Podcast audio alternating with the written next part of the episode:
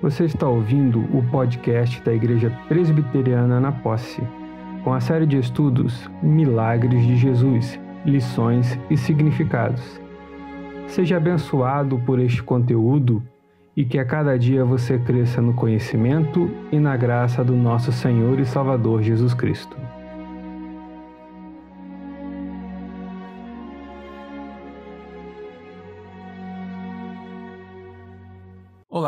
Aqui quem fala é o Reverendo Daniel Oliveira Kozlovski, pastor da Igreja Presbiteriana na Posse. Muito bom nos juntarmos mais uma vez para continuarmos nossa jornada pelos milagres de Jesus, lições e significados. Hoje nós estaremos estudando sobre a cura de um homem surdo e gago. Mais um sinal, mais um milagre de cura que Jesus executa durante seu ministério terreno que nos traz preciosos ensinos. Esse relato se encontra no Evangelho segundo escreveu Marcos, capítulo 7, versículos 31 a 37, e eu convido você a examinar esse texto, a visitar esse texto utilizando sua Bíblia ou um aplicativo, mas que você olhe e se debruce sobre esse texto sagrado e assim perceba toda a descrição, o cenário, o, todos os detalhes que o evangelista ele vai narrando de como se dá esse sinal que Jesus realiza durante seu ministério terreno. Este sinal se dá no momento no qual Jesus ele se retira do território dos judeus e vai então passando pelas terras de Tiro e Sidom. Jesus durante esse tempo fora do território judaico, ele também continua a executar o seu ministério, continua a realizar milagres, continua a ensinar sobre o evangelho do reino, tanto que se você observar versículos antes do texto texto deste sinal, você vai perceber Jesus na cidade de Gadara, onde ele tem um confronto com um homem que estava endemoniado há muitos anos e ele expulsa a legião de demônios que o oprimia. É nesse contexto que Jesus ele está indo para a região da terra de Sidom e ele vai entrar então nesse território chamado de Decápolis.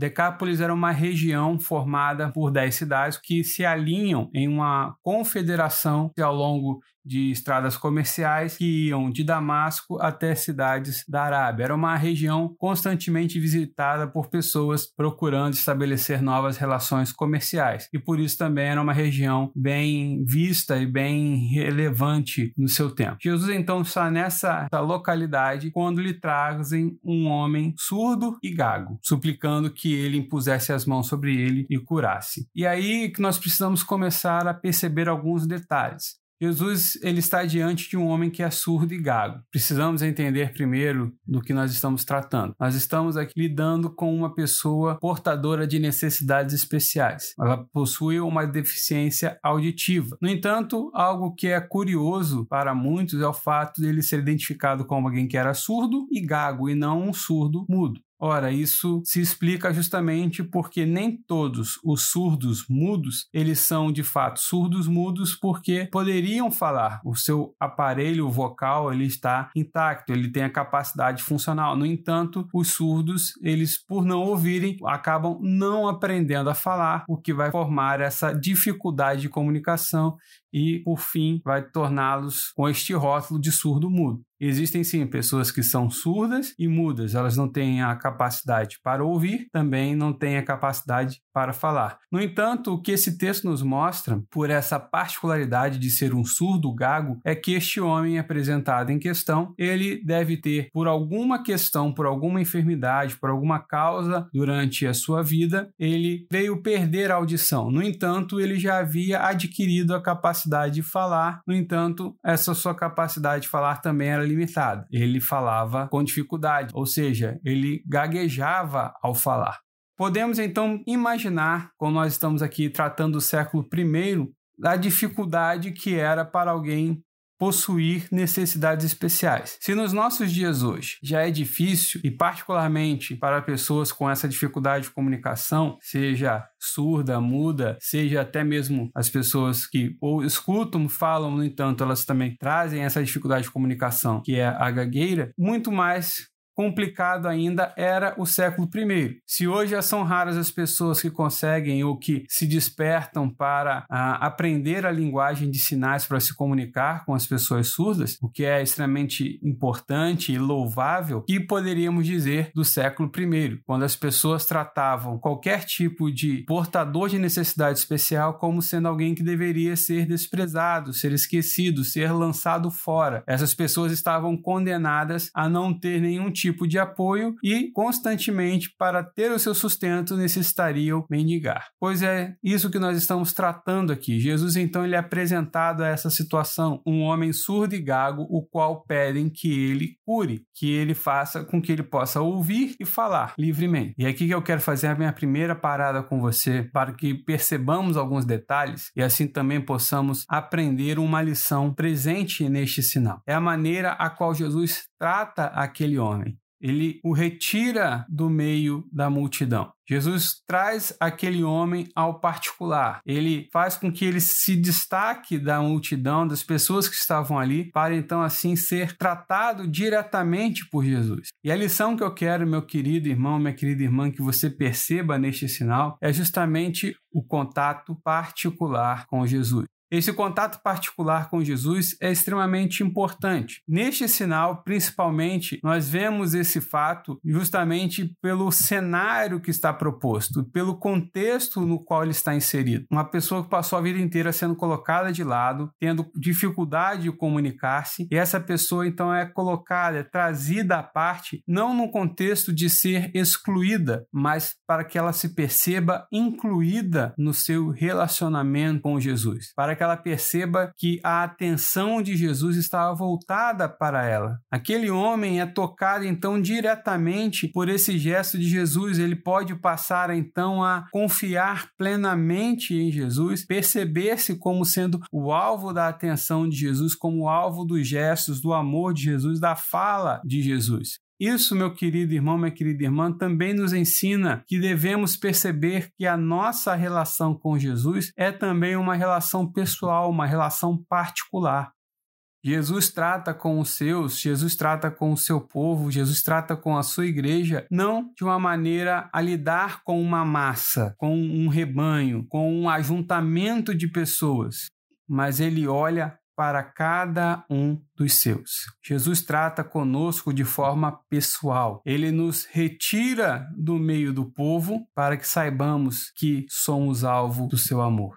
Aquele homem surdo e gago, ele é levado assim a sentir-se envolvido pelo cuidado de Jesus e poder então assim demonstrar a sua fé. Ele é estimulado a crer. Ele percebe que Jesus não o trata como os demais, mas que Jesus o trata de maneira especial. A lição deste sinal, meu querido irmão, minha querida irmã, para que possamos refletir e compreender como é o nosso relacionamento com o Senhor, como nós temos lidado com Jesus. Se nós percebemos que Jesus nos chama à parte, ele lida diretamente conosco, que o Espírito Santo fala diretamente ao nosso coração, para que não hajam dúvidas de que nós pertencemos à família de Deus.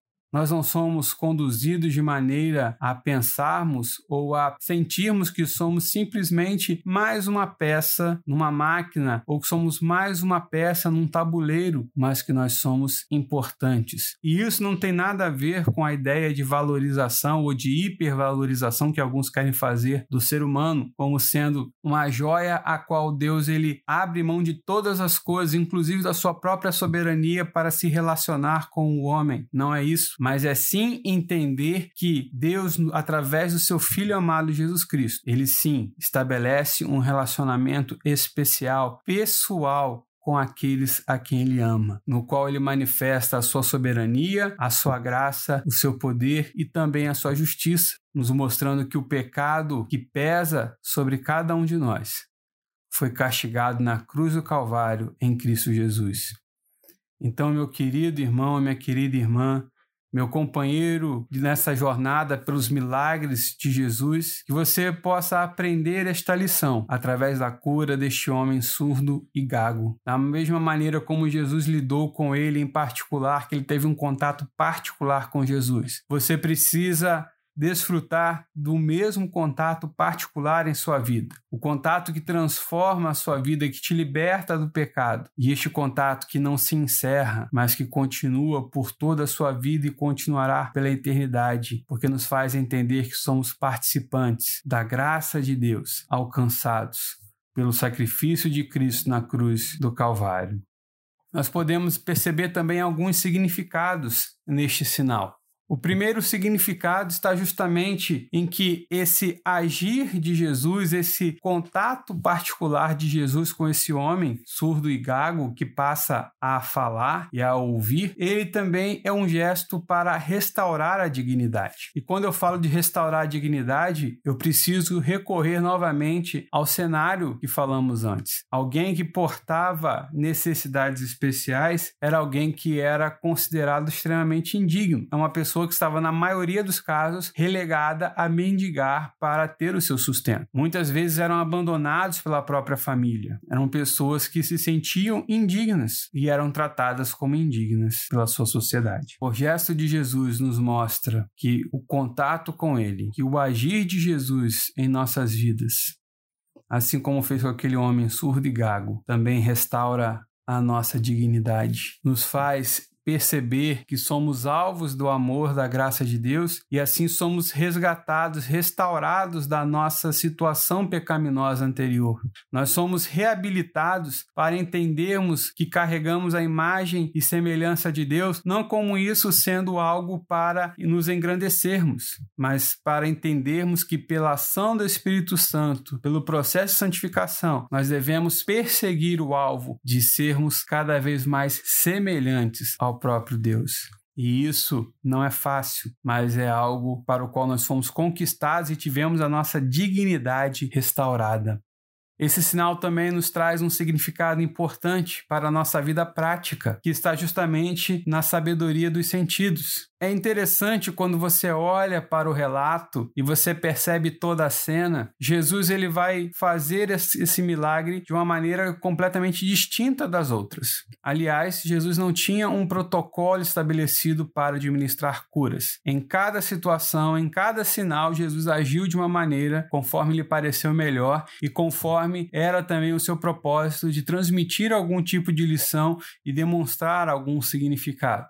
Neste caso, Jesus ele vai fazer uma cura em dois momentos. Ele primeiro vai curar a audição. O texto vai dizer que ele toca os ouvidos. Depois, toca a língua com o seu dedo úmido de saliva. Por fim, então ele vai dizer efatá, quer dizer abra-se. Este sinal nos traz um significado importante, que é justamente a demonstração que há uma sabedoria nos sentidos e há uma sabedoria justamente na forma como Jesus ele age e cura aquele homem. Primeiro ele restabelece a sua audição para só então restabelecer a sua capacidade de fala. Isso também nos mostra que esse nosso encontro com Jesus também deve nos trazer a essa sabedoria dos sentidos, ou seja, de sermos prontos para ouvir, esse é um conselho que está presente em diversas partes das Escrituras, que nós devemos estar prontos para ouvir, de estarmos prontos para sermos ensinados, aconselhados, admoestados, exortados.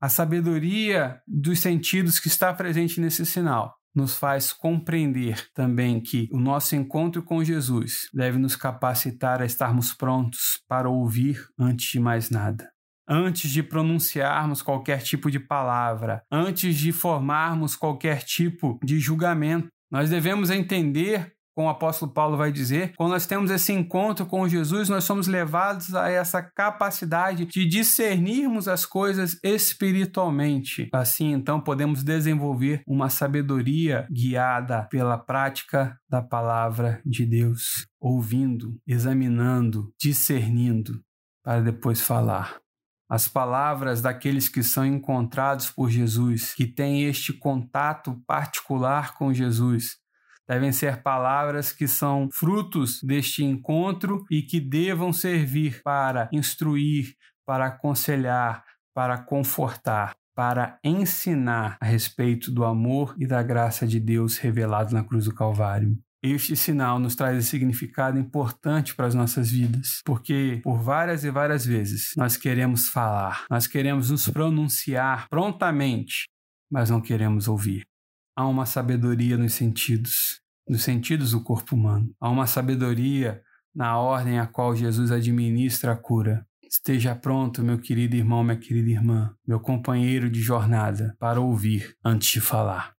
E há também um terceiro significado que eu quero que você perceba neste sinal, que é justamente a ação plena do Deus Trino. Mais uma vez, quando nós voltamos para o texto, nós vamos perceber na cena a qual Jesus está realizando a cura, que ele tira o homem do meio da multidão, e aí então coloca o dedo nos ouvidos, depois toca a língua com saliva, depois ele ergue os olhos aos céus, suspira e diz: Efatá, nós podemos perceber, meu querido irmão, minha querida irmã, este significado tão importante neste sinal. A ação plena do Deus Trino, justamente pelo fato de quando Jesus ele olha ao céu, ele demonstra de onde vem a sua autoridade para executar o milagre. A sua autoridade lhe é concedida pelo Pai e ela é executada pelo Filho no poder do Espírito Santo. Nós podemos ver de forma clara, forma plena, a ação das três pessoas da Trindade. Deus agindo no ministério de Jesus para curar aquele homem surdo e gago.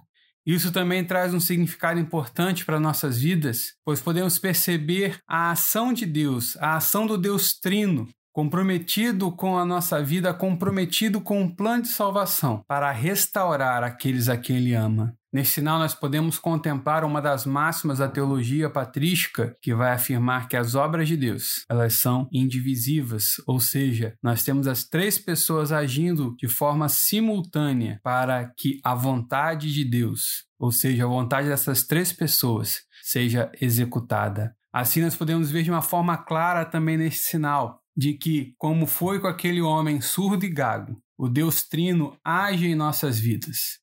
O Pai envia o Filho para nos anunciar e demonstrar o seu amor, para sacrificar-se na cruz do Calvário. O Filho e o Pai enviam o Espírito Santo para selar o coração daqueles a quem eles chamam, aqueles que foram escolhidos desde antes da fundação do mundo pela vontade do Pai.